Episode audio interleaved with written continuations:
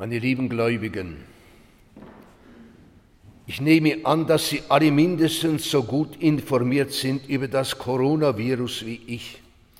Und ich nehme an, dass Sie auch über die hysterischen Maßnahmen Bescheid wissen, die dieser Virus in Gang zu setzen vermochte. Maßnahmen, die bereits tief in das religiöse Leben hineinzuwirken beginnen. So hatte zum Beispiel ein traditioneller Priester in der Werktagsmesse, besucht von zwei Gläubigen, nicht den Mut, die Mundkommunion zu geben und verzichtete auf die Spendung der heiligen Kommunion. Es gibt sie noch, trotz allem, vernünftige kirchliche Obere, die ihren Gläubigen in hysterischen Zeiten kluge Weisung zu geben vermögen. Ein solcher ist seine Exzellenz, der französische Bischof Pascal Marie Roland, Bischof von Belley und Ars. Ich lege Ihnen das Schreiben an die Gläubigen seiner Diözese vor. Er schreibt, Mehr als die Epidemie des Coronavirus müssen wir die Epidemie der Angst fürchten. Ich weigere mich jedenfalls, Teil der kollektiven Panik zu werden und mich dem Vorsorgeprinzip zu unterwerfen, das offenbar die bürgerlichen Einrichtungen bewegt. Er meint wohl die überbordenden Hamsterkäufe, durch die zum Beispiel an einem der vergangenen Samstage ein großes Kaufhaus in Konstanz nur noch leere Regale aufzuweisen hatte. Dies habe ich von einer Augenzeugin. Ich werde also keine speziellen Ratschläge für meine Diözese erlassen. Werden die Christen aufhören, sich zum Gebet zu versammeln? Werden sie darauf verzichten, ihre Nächsten zu besuchen und ihnen zu helfen? Abgesehen von den grundlegenden Vorsichtsmaßnahmen, die jeder spontan ergreift, um die anderen nicht anzustecken, wenn er selbst krank ist, muss man keine weiteren hinzufügen. Wir sollen uns viel mehr daran erinnern, dass in sehr viel schlimmeren Situationen wie in Zeiten der Pest, als die sanitären Mittel längst nicht unserem heutigen Standard entsprachen, die Christen sich durch Prozessionen und gemeinsames Gebet auszeichneten, durch Hilfe für die Kranken, Beistand für die Sterbenden, die Beisetzung der Verstorbenen. Kurz, die Jünger Christi haben sich weder von Gott abgewandt, noch haben sie sich ihren Mitmenschen entzogen. Ganz im Gegenteil. Die Kollektivpanik, die wir jetzt erleben, Enthüllt sie nicht unseren falschen Bezug zur Wirklichkeit des Todes? Zeigt sie nicht die Auswirkungen vom Verluste Gottes, die wirklich angsterregend sind, deutlich? Wir wollen uns nicht eingestehen, dass wir sterblich sind. Und weil wir uns der geistigen Dimension verschlossen haben, verlieren wir den Boden unter unseren Füßen. Weil wir aber über immer raffiniertere, leistungsfähigere Techniken verfügen, machen wir uns vor, wir könnten alles beherrschen und verdrängen, dass wir nicht die Herrscher über das Leben sind. Nebenbei sei darauf hingewiesen, dass, sie, dass diese Epidemie in dem Augenblick auftrat, da über bioethische Gesetze gestritten wird und uns glücklicherweise an unsere menschliche Gebrechlichkeit erinnert. Offenbar haben wir alle den Kopf verloren. Eine Kirche ist kein Ort der Gefährdung, sondern ein Ort des Heiles.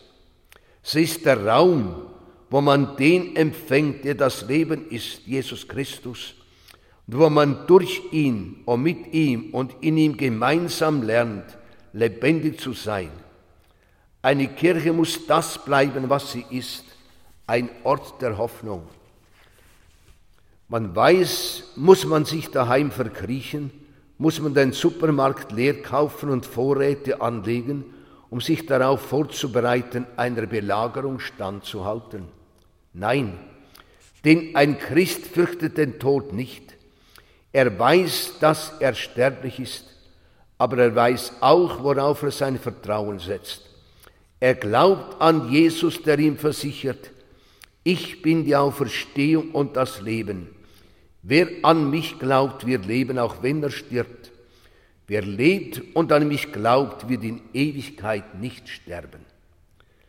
Der Christ weiß, dass der Geist dessen, der Jesus von den Toten auferweckt hat, in ihm wohnt und ihn leitet, wie der heilige Paulus schreibt. Und schließlich gehört ein Christ nicht sich selbst. Sein Leben ist eine Gabe, denn er folgt Jesus, der uns lehrt. Wer sein Leben retten will, wird es verlieren. Aber wer es verliert um meinetwillen und um des Evangeliums willen, der wird es retten. Er wird sich nicht unklug in Gefahr bringen, aber er wird auch nicht versuchen, sich zu sehr zu sorgen. Im Gefolge seines gekreuzigten Herrn und Meisters lernt er, sich in der Hoffnung auf das ewige Leben großzügig in den Dienst seiner gebrechlichen Brüder zu stellen. Geben wir also der Epidemie der Angst nicht nach, seien wir keine lebenden Toten. Soweit dieser herrliche Brief des Bischofs von Ars und Tarbes.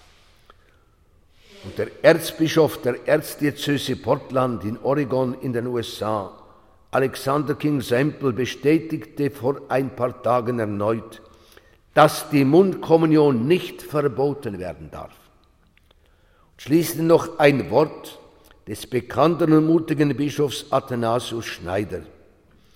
Er äußert sich über den Ritus zum Empfang der heiligen Kommunion in Zeiten einer Pandemie, das heißt einer weltweiten Ausbreitung einer Infektionskrankheit.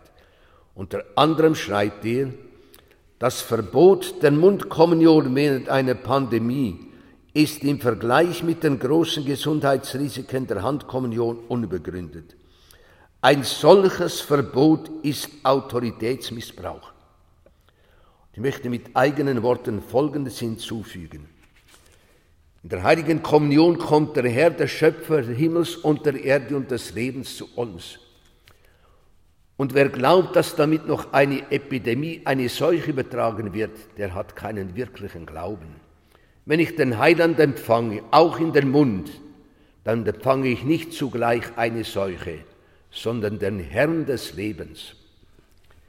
Weiter Athanasius Schneider. Keiner kann uns dazu zwingen, den Leib auf eine Art und Weise zu empfangen, bei der die Gefahr besteht, dass Partikel verloren gehen, dass die Andacht abnimmt, wie es der Fall ist bei der Handkommunion. Es stimmt zwar, dass man die Kommunion auf einem kleinen weißen sauberen Taschentuch, genannt Dominikale, direkt in den Mund empfangen kann, doch das ist nicht immer umsetzbar und wird von manchen Priestern sogar abgelehnt. Zur Zeit des heiligen Basilius des Großen im vierten Jahrhundert gab es diesen Gebrauch des Dominikale und ist sogar auf einer uralten Patene als Bild eingeritzt. Die Handkommunion ist nicht hygienischer als die Mundkommunion. Tatsächlich besteht durchaus Ansteckungsgefahr vom hygienischen Gesichtspunkt gilt, dass sich auf der Hand eine größere Menge Bakterien befindet als auf der Zunge.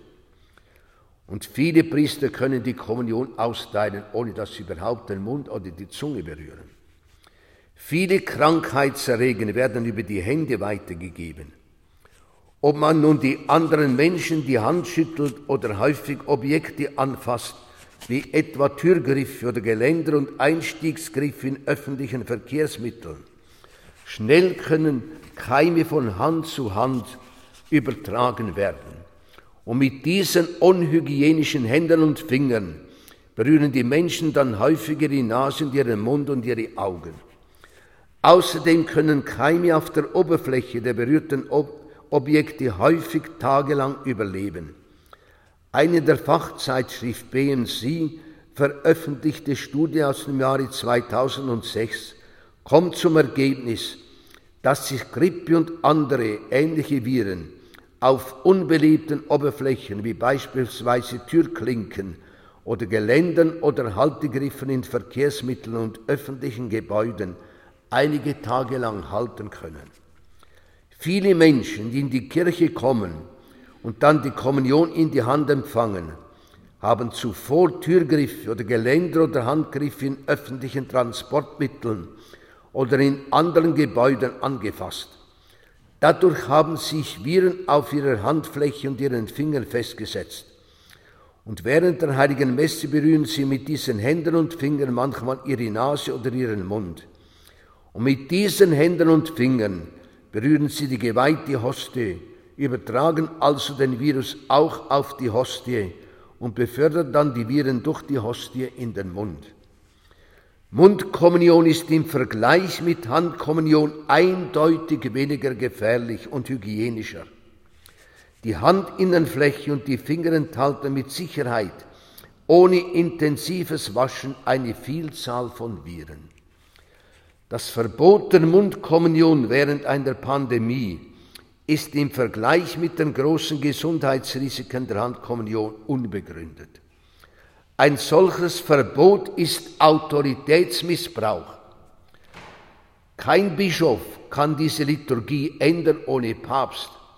Das ist allein dem Papst gegeben. Außerdem hat es ganz den Anschein, als würden einige Autoritäten in der Kirche die Epidemiesituation als Vorwand benutzen. Man meint darin sogar eine gewisse zynische Freude zu bemerken, den Prozess der Trivialisierung und Entsakralisierung des heiligsten göttlichen Leibes Christi im Sakrament der Eucharistie immer weiter zu verbreiten, indem sie den Leib des Händen realen Gefahren der Unehrerbiettigkeit, Verlust von Fragmenten und von Sakrilegien, zum Beispiel Hostienraub, aussetzen. Hinzu kommt die Tatsache, dass es während der 2000-jährigen Geschichte der Kirche keinen einzigen Beweis für eine Ansteckung im Zusammenhang mit dem Empfang der heiligen Kommunion gab. In der byzantinischen Kirche gibt der Priester die Kommunion den Gläubigen sogar mit einem Löffel, demselben Löffel für jeden die heilige Kommunion. Und dann trägt der Priester oder Diakon den Wein und das Wasser, mit dem er den Löffel purifiziert, also gewaschen hat, der manchmal sogar während des Empfanges der heiligen Kommunion von der Zunge eines Gläubigen berührt wurde. Viele Gläubige der Ostkirchen sind entsetzt, wenn sie den Glaubensmangel von Bischöfen und Priestern des lateinischen Ritus sehen, die sich für ein Verbot der Mundkommunion einsetzen, ein Verbot, das letztlich aus einem Mangel an Glauben an das heilige und göttliche Wesen von Leib und Blut des eucharistischen Christus herrührt. Wenn die Kirche in dieser Zeit sich mit größtem Eifer darum bemüht, den Glauben an den Leib Christi und die Ehrfurcht und entsprechende Sicherheitsmaßnahmen zu vermehren, dann werden sämtliche Sicherheitsmaßnahmen von Menschenseite aus umsonst sein. Wenn die Kirche in unserer Zeit nicht umkehrt und sich Christus zuwendet, wenn sie nicht Jesus an die erste Stelle setzt, vor allem den eucharistischen Jesus, dann wird Gott die Wahrheit seines Wortes offenbar machen, das lautet, wenn nicht der Herr das Haus baut, mühen sich umsonst die daran bauen. Wenn nicht der Herr die Stadt behütet, wacht umsonst der sie behütet. Das sind die Worte von Bischof Schneider. Amen.